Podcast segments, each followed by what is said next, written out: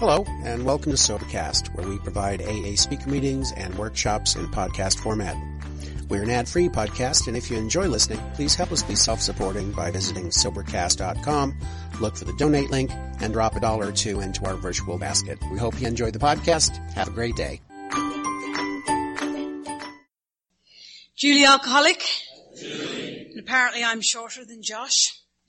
Uh, it's funny, you know, um, I'm always told to be grateful, you know, and I, driving down here to see it today, I didn't feel very grateful. You know, I'm like, oh my God. I, you know, I, I, I left my house at like two o'clock and I got to where we were going at like six o'clock and, uh, I was so frustrated by the time I got there and, um, had to get some food and I suddenly realized I was hungry, you know, like, I don't know if it ever happens to you guys, you know, but my mood shifts when I'm hungry and then I don't realize I'm hungry. I think you're being an idiot. Uh, and then I get, I eat something, I go, oh God, I feel much, much better now. So luckily for you lot, I've eaten. So, whew, so the accent is Irish, and uh, you know, I I was raised in this uh, home. There was my mother had thirteen children. Uh, I know. Imagine how I felt, and uh, and seven died, and there was six left. So I was the second youngest. So keep up. Right, so, uh, so that's, you know, my, and it was crazy. It was a crazy house, you know. And my mother really should have never had any children. She really hasn't got a maternal bone in her body. Like, and she, she knows it. She knows it. I'm not telling her something she doesn't know, right? But I was in the, I was on an escalator at one time, and this really heavily pregnant woman was coming up the escalator. And, uh, I look at, I look at my mother and I look at her and my mother goes, Jesus, someone had it in for her like, I, and I said, well, maybe she wants to be pregnant, Mammy. And she looked at me horrified. She goes, Julie, nobody wants to be pregnant. So, I know there's a girl here pregnant tonight. So I'm sure your case is different. Uh, you know, you know, but I, but my, you know, my, my mother was not friendly or like warm and fuzzy is where I'm going with that. And so like I was raised in a home where there was, um, there was a lot of, a lot of aggression. And, uh, if you understand this, there was a lot of aggression, but no discipline. Like, uh, my mother was involved in her own alcoholism, and so she was preoccupied. And as long as, and she was involved in some criminal activity, and as long as, I, I know, and so as long as she, we didn't bring the cops to the house, we were sweet. Like, Education wasn't important. My father was illiterate. My mother's semi-illiterate. My mother was married at 15 and had a child every year for 13 years. So, uh, a very smart woman, but no education. And so like these things weren't important. And, um, and so I was, I just kind of did what I felt like doing. Uh, you know, and I often think that, you know, like I went home to Ireland uh, to live eight years ago, and I realized that as an adult, like the Irish naturally are so undisciplined. Like they'll go, uh, like I was saying, I was saying earlier to somebody, I'd take a day off of work because a guy would be coming to do a job and I'd say, where are you? It's 12 o'clock. And he'd say, Jesus, was that today? Oh, sorry, love. I'll come tomorrow. And I'm like, well, no, I'm not taking tomorrow off. I'm ta- I've taken today off. Oh, don't be getting yourself upset. So I realized, like what? So, uh, like as a nation, we just do what we feel like. And, and, and I, the way I, the reason I share that is that when I got sober, I just lacked anything to do with commitment or discipline. And if you've been sober longer than five minutes, you know that it takes a little bit of commitment and discipline if we're going to do the deal. And, uh, that was totally alien to me and, uh, took me a long time to get there. Uh, you know, for me, um, I started, you know, my mother used to drink in this. My mother left my father and when I was about four and we went to London to live and, and my mother used to drink in this bar. Uh, the locals used to call it Maggot's Corner because you know how we roll. And, uh, and it was actually called the White Hart. And, um, and I'd go up after school with my younger sister and we'd spend the evening there. Um, my mother would be the only woman there and it'd be all Irish men, you know, all melancholy guys and, uh, the Irish are like that. Oh, the old country, you know. So, um, you know, I used to sit on these guys' laps, you know, And I learned at a very early age, if I got, I'd get a swig of their beer or 50 pence, you know what I mean, 50 cents. And I'd like to think I've kept myself in reasonable good nick. I'd like to think I'd at least get a quarter if I ever relapsed and went back into the bar. But, but what that taught me, I'm just going to hold that there. Keeps me hopeful. Uh, you know, so I'm just entertaining myself. Um, anyway, I'll get back to my story. Uh, so, you know, uh, what that did for me, I got very familiar in bars and very comfortable. I'm, I, I'm a bar fly, just like my mother, just like my family. Like, that's where I like to, I like to, to, to be. And, uh, and I'm, I'm really comfortable and, um, it's horrifying when you first get sober. You think, well, what do you do all that time? Like, I mean, I still went down to the bar and I bought you drinks. Do you know what I mean? And I'm like getting drunk through you. Get that down, you. Do you need another one? And I'm like, no, Jesus, slow down. Come on. Like, like, I'd be broke at the end of the night and sober. It's just wrong. and angry because I'm broke and sober. and so, you know, uh, when I think about independently drinking, I started to kind of independently start drinking, which means stealing it when I was about 10. My mother had this drinks cabinet and, and it had these magnets. Do you remember them cupboards that went click, click?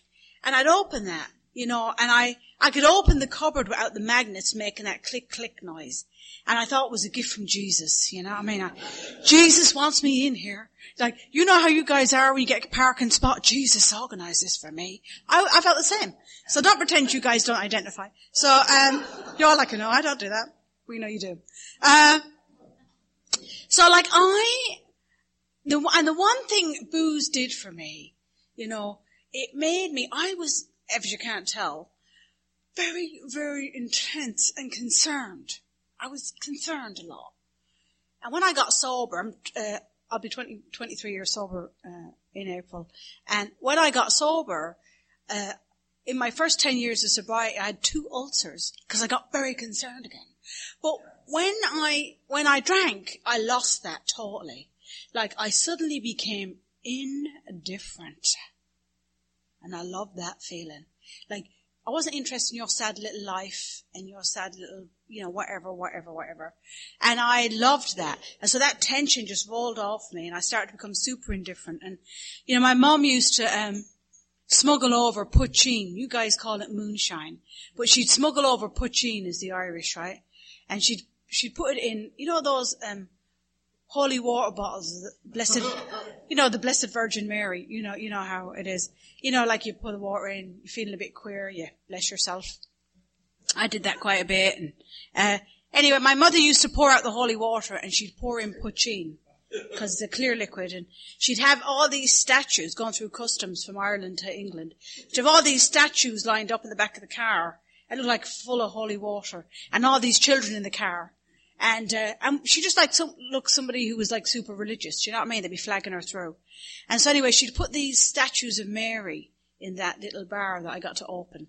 And when my mother had be gone out, which she was daily, my mother was a daily drinker, same as I was, I'd open that cabinet and I'd try find the crown on Mary's head. And then I'd take Mary down, I'd screw the head off Mary, I'd have a swig, and I put Mary's head back on. And you know, right? You know when you, when you drink that stuff, you can't breathe. Like, you know that, right? You're like, you're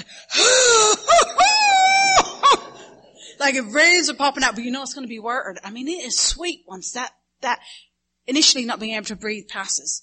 You're in the zone. And like I'd put Mary back up in the cupboard and I'd be delighted with myself for like 20 minutes. I'm like, oh, that's grand now, lovely. And I'd smoke some cigarette butts or some old cigar butts. And I'd be delighted for myself. About 20 minutes later, I'm like, hmm, wonder if Mary's still in the cupboard. back over, back over to Mary. And, and, and my drinking was off and running. Like, I love booze. I felt so arrogant and so indifferent in booze. And, and, and I don't know about this invisible line business, right? I just know both my parents are alcoholic, but still drinking. My mother is anyway, but, um, you know, I don't know about this invisible line business. I never really had an invisible line. Once I started drinking, that was it. I was off and running, like the obsession. When I'm not drinking, I'm thinking about drinking. And when I'm not drinking and thinking about drinking, I'm getting over drinking. That's how it was until I got sober at 24. And, and so like there's always booze in my house. And I started to drink at school. And I'd, I'd go over, and I was, obviously I'm Catholic, I'm Irish, right? So, uh, shock if you're not. And, uh, and I, and there was a little, there was a little corner store opposite my school, and I'd go over my uniform, and I'd buy four cans of wine. Cans of wine. Like I don't think I'd ever even really seen a grape, you know what I'm saying? And I, like I'd bring them into the toilets at lunch, and now I've like I've eaten uh, into 15 minutes of my break. I've got another 45 minutes. I'm pounding down those cans alone in the toilet. There should have been a clue, right? Like, because I'm not a sharer. I've got enough going on sharing at home, so I'm not sharing my booze. I never was a sharer. It just irritates me when people want to share my my stuff. Uh, especially my booze. And, uh, you know, so I get those four cans down me and like I'm cursed being Irish because I, when I drink, I go like red, almost kind of purple from here all the way up. And my eyes are like, uh, do you ever see like piss holes in the snow? Do you ever see that? So I'm like this, and I'm bright red. They're like kind of back up, like whoop whoop. You know what I mean? Like, are you all right? Yeah, I'm good, thanks. you know, like. Uh, it was such a curse. I used to pray all the time for that not to happen, but it did, unfortunately. Sad, I know. Uh, you know, but so so that I'd get into trouble at school, and I always share this, and it's really interesting to me how many people identify. Um, and I believe it's part of my alcoholism. As soon as I started drinking, I suddenly got an obsession to cut myself. I was a huge, used to cut myself. It was a huge cutter all the way through my drinking. And I'd hide it. That's how unwell I was from the gate. That's why I don't know about this invisible line business. That's how unwell I was from the 10, 10 years of age. I start drinking. That seems like a good idea to me. And I hid it, tried to hide it all the way through my drinking. Of course, when I got too drunk at times, uh, I had to go to the doctors, whatever, you know. Um, but it was always part of my drinking. And, um, so I was really crazy and I started to, um, get into a bit of trouble. And I left home when I was about 19 and I started to work in the East End of London. I left school with no education and I went to work in a hospice in the East End of London. The Irish Sisters of Charity. God love them. And, uh, I lived there, like two doors down. I always want to sing that Dolly Parton song, you know, two doors down, they're laughing and drinking and having a party. Two doors down, they're not, they're not aware that I'm around. You know what I mean? I was already feeling sorry for myself. So I'd be singing Dolly, you know, and, uh, and I, I asked the, I asked the sisters if they would put me on the floor with the other sisters, cause I was going to become a nun. That's right, people. And they said yes, which was their first mistake. And so they, so they put me on the floor with the other, with the other sisters. And, um, I started to get into a lot of trouble. That room, right, it was like, um, a six by three. I still remember it was like blue curtains, blue bin, green carpet, small little, small little bed, and a sink. And I had a huge wardrobe, and in that wardrobe was a padlock. And like my room was immaculate. I wouldn't even use the bin, like the trash can. I wouldn't even use it.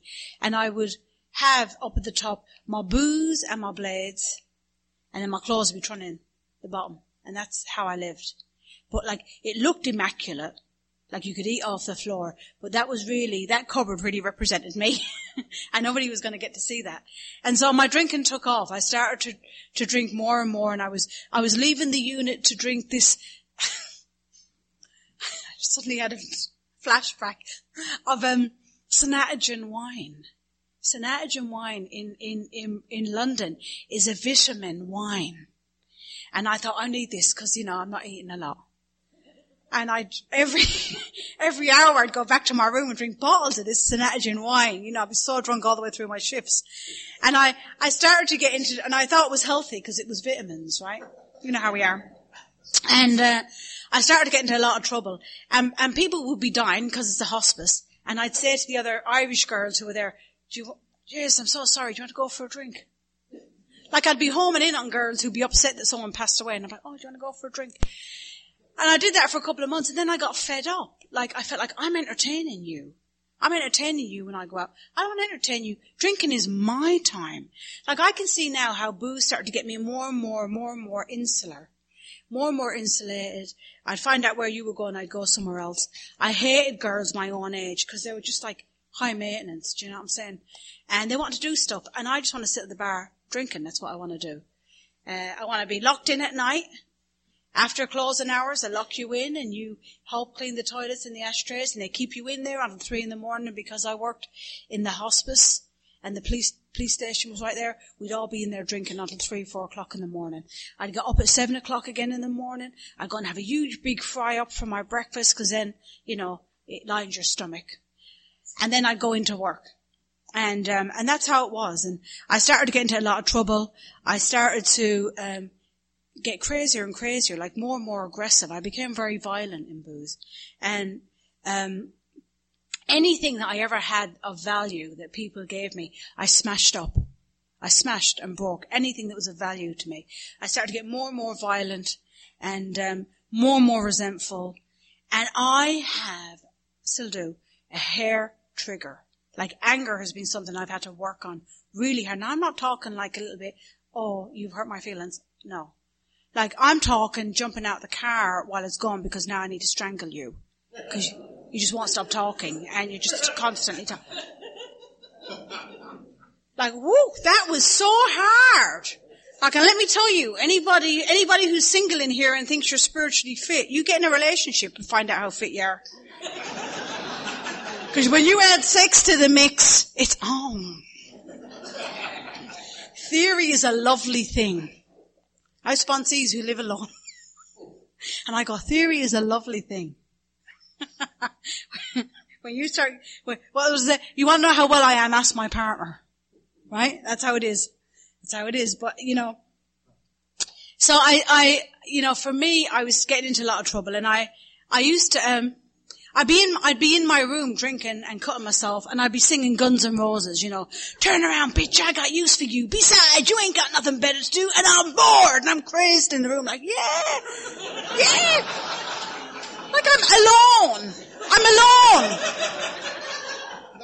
Like I never needed any siblings really, but you know, um, and, and Sister Anne, God love her, be tapping on my sister Anne, should be like, she'd be like, Julie, love, you okay? And I'm crazed in the room, like purple, eyes are out. I'm like, you know, crazy. And uh, I started to get into a lot of trouble. And I used to end up, I used to, um, at night, we'd put all our trash cans outside the door, right? And I'd put all my empties in Sister Anne's trash can because she was so funny. What would I don't people think badly of me? And uh, I, I, have, I still have, you know, some self-esteem. And um, and I'd hear the domestic staff. My accent is from the Midlands in Ireland, and the Cork girls, an accent I'm going to do now is the girls who come from Cork. They're all in the domestic thing, and I'd hear them going, "Jesus, girl, did you see Sister Anne's bin?" I think she's a bit of an alky. And I'm like, it's hilarious.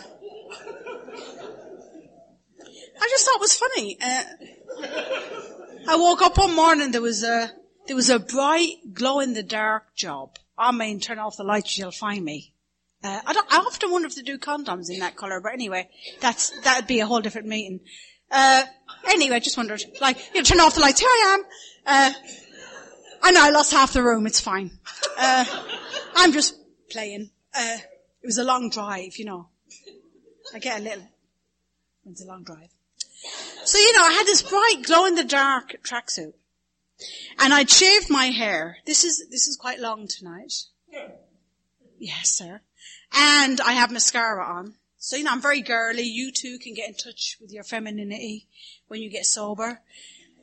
And, uh, you know, I had my hair shaved on a number one.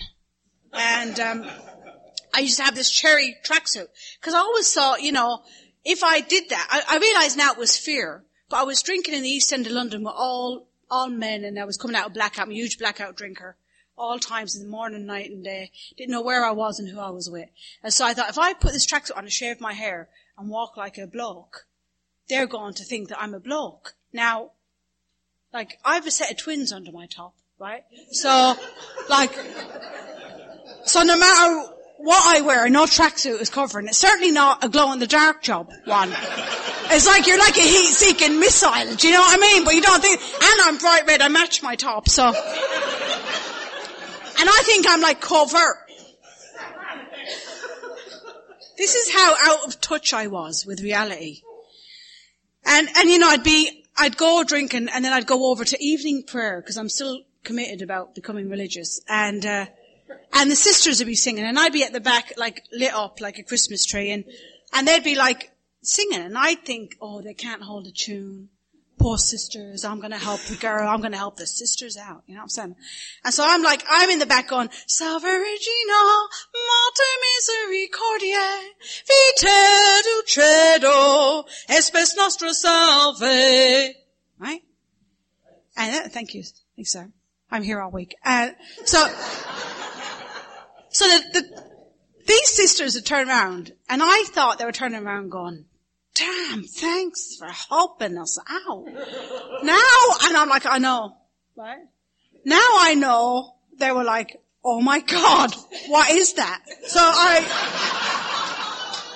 like I was just such a moron. And I was getting into a lot of trouble and I, I, isn't that a horrible idea when you get to a place where you have to try to enjoy and control your drinking? Like, what's that all about? I've never been able to manage that, and I really don't want to. The same as I don't understand why you wouldn't drink daily. I just don't understand. Let's take a break for a month. Why? It's not, it's not part, I just don't get it. Uh, anyway, I ended up trying to control and enjoy my drinking by swimming. Every day I'd do a split shift at work, and so I'd be hungover, I'd go into work for a couple of hours, and then I'd go straight down to the swimming pool. I'm a huge swimmer, I still am, I swim about four or five miles a week quietens my head down. Quiet, cause I'm wired. Right? That's why sitting in the car for four hours makes me a little antsy. Cause I'm wired. And, uh, still wired. And, uh, you know, I, I'd go down and I'd swim a hundred laps in 80 minutes. And I know. And, uh, and then I'd go down and have double whiskey, double whiskey, double whiskey back to work. And, uh, I was getting thrown off that unit. I was fighting. I thought it was funny one day after doing that. There was a big Fijian woman. Now, must have been drunk because she was a big girl. And she was sitting down, which is the only way I could do what I did, but I thought it'd be funny to cut her hair. Isn't that hilarious? It's funny, right? She didn't think so. The, as we say in Ireland, there was hair flying. We, I mean, I cut her hair, I was like, oh, she went, hell no. Damn. This might have been a poor impulse decision. Uh, so I was getting into a lot of trouble and I, you know, I was, I was coming out of blackout, didn't know where I was. People, people were strapping me down to the floor and I'm, I'm beating people up and I'm using, I'm using my chair in the room as a toilet and I'm cutting myself so badly I can't stop the, the bleeding and, and I'm disorientated and I am now crawling up the corridor to knock on the girls' ward to say, I'm sorry, can you tell them I can't work today? That's how, that's how it was. And, um, oh, I ended up going on a trip to, um, the, the, um, the Great Barrier Reef, one of the seven wonders of the world. I saw an advert for Castlemaine XXXX and things was kind of getting hot where I was. And I decided to go. It was just before my 21st birthday. And I go to one of the Great Barrier, goes to the Great Barrier Reef. Don't know anybody there, just take off. And I'm on a glass bottom boat in the Great Barrier Reef, one of the seven wonders of the world. And, um, I have long sleeves on me because I've been cutting myself really badly and I'm drinking a can of Foster's. And there's girls my age and they're, they're going, they're, they're, they're wandering along and they're like, there's girls my age and they're like, oh, let's go snorkeling, right? And I'm thinking, look at those silly cows. Look at them. Aren't they pathetic? Now the truth was, I'm sitting there with, with, with cuts all up my arm, so, uh, I can't, I can't, I can't, I can't get in a bikini and I felt bad about my body. Now I look at pictures when I was 20 and I was banging, you know what I'm saying? But, at the time, you don't think you're banging, right? I'm like, oh my god, I'm so fat. Uh. Like now, now I'd kind of like that body back, but you know, that's, that ship has sailed and, uh, it's left the port. And, uh, you know, from, and I'm taking their inventory, but I am taking pictures of that beautiful can of Foster's. Cause let's face it, it's a good looking can. I mean, it's a beautiful blue, isn't it? I mean, the blue is just the blue is right there and the kangaroo is silver and the little stars are red and the sun is hitting it. Now I'm on, I'm on one of the seven wonders of the world. And I have a lot of pictures of that can of Foster's. And I have no pictures of one of the seven wonders of the world. That'll tell you where I was around obsession and things just got worse for me and, um, I ended up getting to a point where drinking, you know where you drink a bottle of whiskey and you can't escape your head? Like you know where your body is drunk and your head is wide awake. That is a horrible place to be. And, uh, and that's where I was and, um, drinking myself sober and, um, horrible place to be. I'm, I'm places where I'm wetting myself and I'm, people are taking advantage of me and I'm going, oh my God, where am I? Oh my God, who is this guy? Oh my God, I can't move. And I'm drunk. I can't move from the neck down, but my head is wide awake. And it was a horrible spot for me to be in. And, um, I had what they call, like, the big book talks about ju- the jumping off place when I was 21. Somebody had upset me and I told you that's not difficult. And, um, I came out of a, I came out of the unit and I went into my room and I cracked open a bottle of whiskey. And I'm drinking a bottle of whiskey. I'm looking out the window and I'm singing Patsy Cline, you know. Today I sat alone at a window. I don't want to play house. No, I don't want to play house. Like, I'm crazy. I'm getting myself all wild up. I'm drinking this bottle of whiskey. I go over to the sink and I cut myself really badly. Boom. And I'm suddenly struck sober. Suddenly struck sober. And I realize I can't live with booze and I can't live without it. And I picked up the booze and drank for another three and a half years. And my last drink, um, I was 24 and a half. And, um, it was in April in 1993. And, um, I was living in a convent, a retreat center by the Ursuline nuns. And it was all going to be different. I wasn't going to drink anymore. I wasn't going to hurt myself. I was going to get spiritually fit. It lasted two days. Two days is what lasted. And they called the doctor out to me. It was a horrible nine months for those women. And um, my last drink, apparently in blackout, I went into the chapel and I told Sister Anwar to go in front of 60 young people. And I'd cut myself so I was bleeding all over the carpet. I don't remember any of it, but I remember when I woke up the next morning. I took inv- inventory of my room. The room was all smashed up. Uh, I was throwing up. I was bringing up blood. And I'm on my knees in the toilet and I decide to kill myself because I know I'm a loser. And I don't say that lightly. I was a total loser. I'd never, I'd never paid a bill or worked anywhere that they didn't take your, all the bills out first and then give you your money. Right? I never driven a car. I'd never had a relationship. I mean, I had some stalking experiences. Don't get me wrong. I mean, I like a good obsession, same as the next person. Especially when I'm in charge of it. Uh, but I'd never had a relationship and I was terrified of people and I didn't know, I knew I was a loser. I was. And so I made a decision to kill myself that morning and I went upstairs. I'm drinking some hot water. What I always drank when I was hungover. And, um, the, the guy, there was a guy there and it turns out he was an Irish guy and he was sober nine months in Alcoholics Anonymous and he'd, he'd seen me perform the night before and so he, he 12 stepped me that morning and I just made a decision to kill myself so you know what do I care and, and, uh, the only reason I listened to him was because he was Irish. Because I thought that was the problem. I thought it was because, you know, everybody else I live with was British and we know the British are kind of anal right? Like, not like the Irish, like we like to have a good time, you know what I mean? Uh, let our hair down a little bit. It's cultural. And, uh, he 12 stepped me and he brought me to my first meeting of Alcoholics Anonymous and it was on a Wednesday night in the East, in London.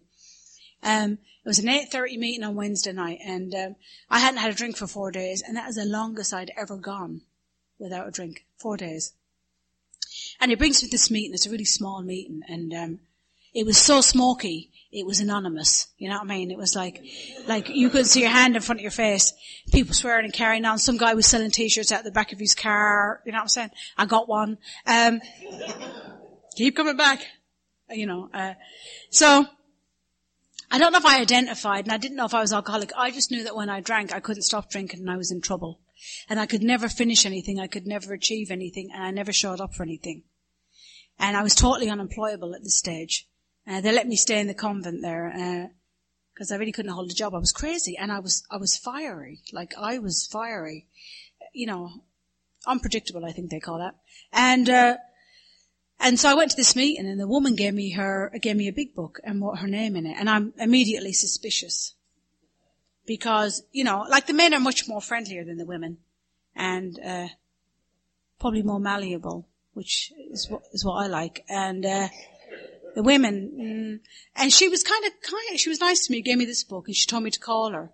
And I wake up the next morning and I don't think, I never thought like I've arrived or I'm home. I just knew that I was in trouble. And I didn't understand. I saw the big book talks about this in a wonderful way. It talks about being befogged. Befogged. What a great, like, I don't know what's happened. I've no clue. I'm totally befogged. And so I, go, I, Diane, that woman who gave me that book, what do they always say? Be careful how you treat a newcomer, because one day they could be your sponsor. And it turned out I wouldn't have stayed sober if it wasn't for Diane. And when I was about two years sober, she relapsed. And when I was about five years sober, she asked me to sponsor her. So, it, like, I would have never stayed sober. She was kind to me. And let me tell you, I was not likable. I know you find that very hard to believe. I was not likable. I mean, I was abrasive. Uh, I was aggressive. I was, um, like, I didn't know how to speak to people. And I was super judgmental and um, couldn't hear anything. And I ended up, um, I started to walk to these meetings in my cherry tracksuit. I'd walk to these meetings, right? And it was a two and a half hour meeting to this, walk to this meeting. Have sponsees now won't walk around the corner for Christ's sake, and it's California. I'm talking London, right? So I'm walking, and, and I, this is my first experience of any kind of discipline at all. I'm walking about three months sober, and, and as I'm walking, these cars are tooting their horn, and I'm flipping the bird. Cause I'm like, they want a piece of this, you know what I'm saying? Eh, right? Now, like now I know that nobody wanted a piece of that, right? But at the time I thought they did. And so, I'd get to the meeting and these guys would say to me, Jesus Julie, I saw you, uh, walking. And I took the horn, I was going to pull over and you flipped me the bird and I thought, well, fecker, let her walk. And I was like, I was suddenly embarrassed and I, I said my first experience of having to practice something different. Like not automatically just doing whatever I felt like. Because when I was drinking, I would tell you what I thought of you. And then I wouldn't give you an opportunity to respond. I'd go, shh, don't speak, you'll spoil it. And I'd walk off. just walk off and leave you standing there like, did that just happen? Uh, so this is my first experience of people challenging me. Hey, you know, what was that about? Uh, and so I had to start to practice that. And then I'm not really a joiner. I've always really struggled with being a joiner. And um, I've learned in the fellowship, you know, like I used to think that people were taking advantage of me. Like I'd go to a meeting and people would say, "Can you can you help put the chairs away?" And I go, "Well, I've put my chair away." Like, and I'm serious. I didn't understand this business of altruism. Uh, and then they'd say, "Well, you know, could you help, um, you know, pick up the ashtrays?" I don't smoke. Like, you know, well, could you help with, I don't drink hot beverages. Which was a lie, I did, but I didn't want to help them. Like, like I had this problem of committing to anything. Like I was really worried. Like I don't mind helping you out tonight because I'm here. What, what, what's that now? What? You want me to commit? What, what's that now? A year? In England it's a year. A year? A year? Uh, no. Sorry. I don't mind helping you out tonight, but what about if something better comes along next Friday? And, uh, then I'll be resentful that I have to be here because I committed and then I just can't come back here anymore. No, it's just way too much trouble. So I would never commit to anything. I was terrified about committing to anything and I started to, um, I started to learn in the fellowship that in order to, that gets kind of lonely. You know, my attitude was really poor and I just kept you at arm's length and, um, my behavior hadn't changed. My attitude was still arrogant and, um, and I went through this thing about when I first got sober, I was either really, really rageful or really, really depressed, like nothing in between. Like I was either here, here, and I was intense. Like people would say to me at the house, morning Julie, how are you? Go, oh my God, you know, this happened to me when I was five. People like, Jesus, you know, like, like, like I was intense and I was a hostage taker. Like you asked me how I was and I was going to tell you everything. Like I'm reading my journal to you, you know what I'm saying? If I had one which I didn't because I was too undisciplined. Uh, you know, I don't do that. It's a waste of time. Uh, so I, I ended up, you know, from, I didn't read, and I didn't read, um, the literature. I had a hard time reading and writing when I got sober. I learned to read and write when I got sober. And I, a friend of mine, uh, who's a nun helped me with my ABCs. And she showed me how to read a newspaper and she showed me how to use a dictionary. I didn't know any of that stuff. I had very minimal education and, um, and it started to help me. I started to be able to read in, in meetings and I really had a hard time reading out loud. I love when I hear people struggling reading out loud now, but they're willing to do it. It's so hard. But I started to do that, started to make me feel a little bit better. And then I got a big book and I was three years sober. I never got a sponsor. And, uh, I, cause you know, I don't, I don't want to hear from you. I'm not interested. Uh, I just know that when I went to meetings, I felt better. My sponsor now calls that a grace period, right? I had a grace period for three years and I was on, I was on the train one day and I opened the big book for the first time and I was reading where it said, half measures availed us nothing. And I thought for three years that when people read that, they were saying half measures of ale did nothing.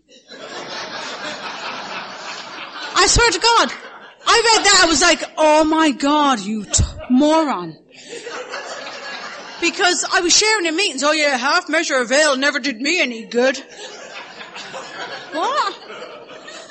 So, you know, that, that kind of thing, uh, I start, you know, I started to kind of do a few things around here. I started to kind of get involved in, in a few little commitments, even though they terrified me.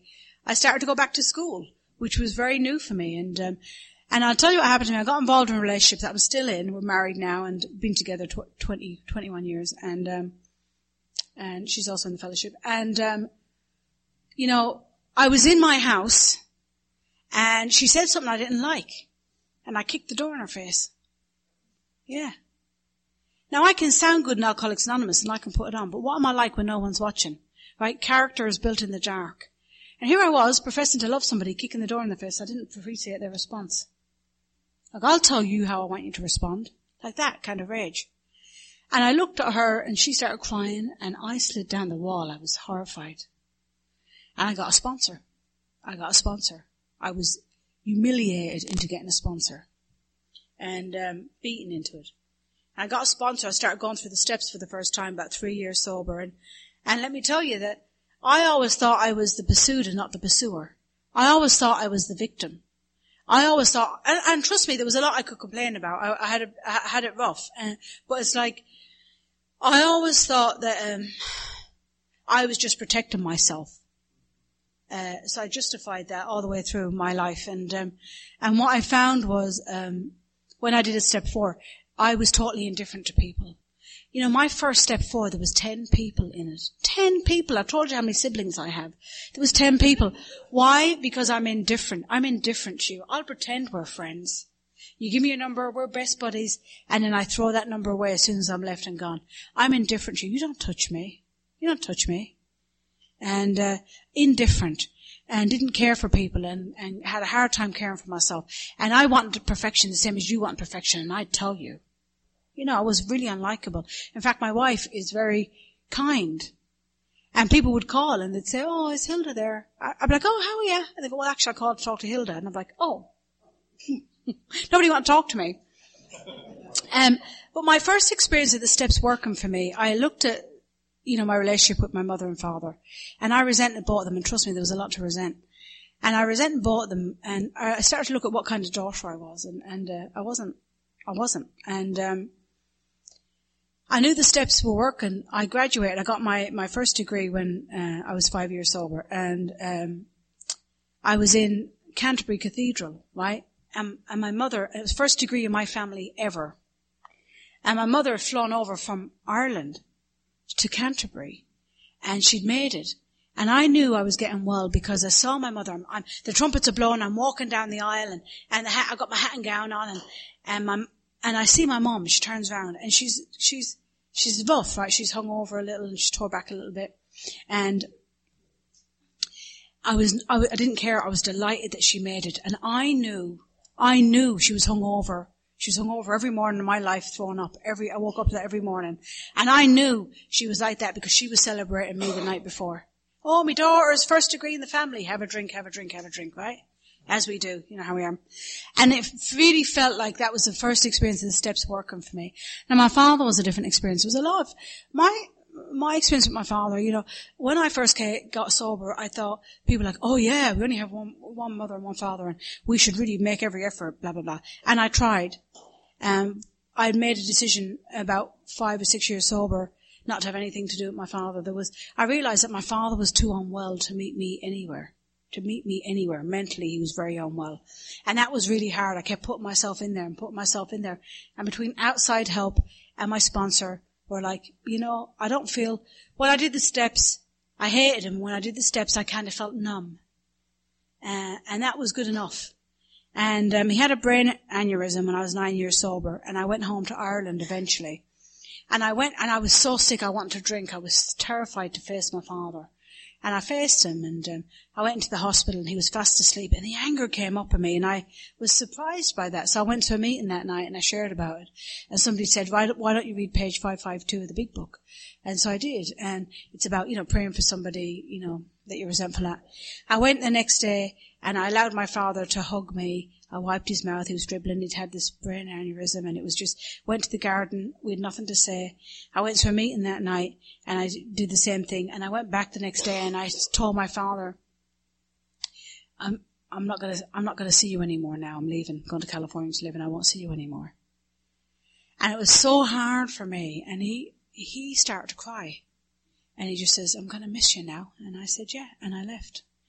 And I went into the chapel there and I just cried for about an hour. I felt like such a relief. It was probably one of the hardest things I've had to do in my sobriety, but it was such a big relief for me. Like nine years it took me to get to that point. And so it's not my time, it's God's time. Like I'm not bullying my way through any of this stuff. It's God's time. I just get to lean into it. And, uh, I went back for my father's funeral. He passed away four years ago and I, I went, I went back for that and, um, I'm totally at peace with that. And the beautiful thing about it, because I take direction, is that I didn't have to explain myself. Like my brother was like, oh, we weren't expecting that. Why wouldn't I be here? I don't have to explain my business to you. Like I know what I'm at. I know what I'm at and I'm solid in that. And I was able to attend the funeral and be respectful and show up and, and I went to the graveyard that day and I brought some biscuits, you know, that my father used to love and I put them on the grave and I felt like my father was saying, Jesus my favourite you know. And I felt like I had a conversation with my father, and I just cried the whole time at the graveside. And it was a very healing experience for me, and um, I don't regret that. But sometimes, you know, I, I thought I was going to have to keep going at that and going at that. That wasn't the right thing for me, and I have no regrets about that relationship at all. I'm totally free from it. Um, you know, for me, um, you know, I've been somebody who's been very driven sober. I didn't know that about me. Like I sat on a bar stool and wet myself. That's what I did. Like I was unable to work when I drank. Like I don't do anything when I drink. I drink. That's what I do. And sober, I've been able to get four degrees. I got a doctorate two years ago and I've been able to, you know, I didn't, I didn't know that. Like I've, I built, like I built a career for myself. I've built a life for myself. I've been in, in a, in a relationship for the last 21 years. We have a decent relationship. We're kind to each other. I've been able to extend myself to other people. And that's been really powerful for me. To extend myself to other people has been really powerful. And I, I want to say this. I had this experience when I was at home in Ireland and my wife really had a hard time and she left and came back here and I was on my own. And it was a very painful time for me. I was in this big house on my own and I was praying. And there's a woman there who was really, really unwell, had other outside issues and she everybody, nobody wanted to sponsor her. She asked me to sponsor her. And I was like, Jesus, you know, like I, I know I prayed in the morning for you to help a girl out, but you know, this is, this is a lot. Uh, and so of course I said yes, because what's the point in praying if I say no? Yes is always the right answer. So I say yes. And she was really, so I'd go and pick her up, right, in the mornings. I'd go and pick her up and we'd, I'd be crying all the way there because I'm in my own kind of little crisis going on and I'd bring her for coffee and I'd bring her for coffee and I'd say, what do you want to drink? And she'd, she was so damaged. She'd go, oh, I don't care, anything you want. She couldn't make eye contact. So every week I got the same thing. And we, I tried to interject the steps, but she was so unwell she couldn't. So, and then I'd go to a meeting with her and I did that every Friday for a couple of months, three months or something. And one night we're sitting in the car and she said to me, can I tell you something, Julie? And she was a much older woman than I was. And I said, of course you can. And she said to me, when I leave meetings, I, I go home and beat myself with a wooden spoon. And I started to cry in the car. I started to cry. And it caught me more off guard than it did her because I cared. I cared. It made me so sad that she would do that. And I was totally caught off guard because normally I'm so indifferent. Like, do you? You know, you want to see someone about that? You know, but I was totally, I started to cry and she was stunned that I cried. And she said to me, you don't have to cry. And I said, it makes me so sad that you do that. And I really hope you find a God that is loving. And I drop her home and, uh, I bring her for coffee, uh, next couple of days. And I bring her to coffee, right? And I pick her up and I bring her for coffee and I go, um, oh, what do you want? Do you want the same as me? And she looks up. No, I think I'll have something different today. I mean, and she, she looked, I didn't know they did all these different types of coffee and I stood there, you know, and where the big book talks about this is the bright spot. Like I was elated to see her. And she got her own little drink because I cared about her and I was able to show it over time. This is the beauty of Alcoholics Anonymous. When I feel I've nothing to give, like I was in really dire straits then, emotionally. When I feel I have nothing to give and I, and I offer it up and I give God the opportunity to help something and then I say yes, she was such a gift to me. And nobody wanted her in the meeting. And she was such a gift to me. And it was so powerful, that experience for me. It's a beautiful experience and, um, not, you know, not to be indifferent anymore. And I, and now I cry adverts for Christ's sake. I'm like, oh, you know, like, like puppy or whatever, you know, so, so this is what I do, you know, like, um, life is in session for me and, and you know, my mother has been diagnosed with Alzheimer's. It's been a very painful year for me. I've been home to Ireland twice. I'm going home again in June. We had to put her into a nursing home in November. I mean, it's been so painful. And, um, it's hard to call her and it's hard to hear her crying and so hard. And, uh, I just keep showing up like Alcoholics Anonymous told me, even though I don't want to. I went home to Ireland to move her. My brother, my brothers left. They couldn't tolerate it. Oh, oh, we couldn't manage that. And, you know, for me, um, this is what I do in the morning. I have a sponsor. I have sponsees. I wake up in the morning. I'm, I'm, I'm still anxious when I wake up, right? Like I always wake up going, oh my God, what day is it? And who wants something from me? Like that's just how I wake up. Now my wife wakes up singing, which I think is creepy, but it's okay, whatever. So like, I wake up anxious like that and I go, oh, alright, prayer meditation. So I make myself some decent tea, proper tea, not like, I don't know what you lot are slinging around Lipton. I don't know some property from Ireland. I make that. I do prayer meditation in the morning. Nothing fancy. 86 to 88. I read page 130, the big book, which talks about we've come to believe a God who'd like to keep our head in the clouds with him, but our feet ought to be firmly planted on the earth. Because that is where our fellow travelers are. And that is where our work must be done. It's no good if I'm levitating all morning and then I don't, I'm not able to translate that to people I meet during the day. And that's been uh, kind of interesting for me spiritually to extend myself in that way because you know I don't don't do people, but um, you know, uh, and so that's what I do. And I call my sponsor daily. I uh, sponsor women. I go through the steps. I have commitments. Um, I go to regular three, four meetings a week. I have a career. Like, like, I'm doing the deal and I'm a happy customer and I inconvenience myself regularly for Alcoholics Anonymous. I inconvenience myself. I could listen. I have it. I have everything I need. Do I really want to drive all the way to San Diego? No, I don't.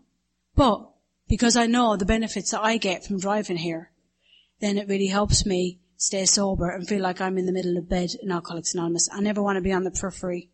I'm in the middle of the bed and I'm grateful to be here. Thank you.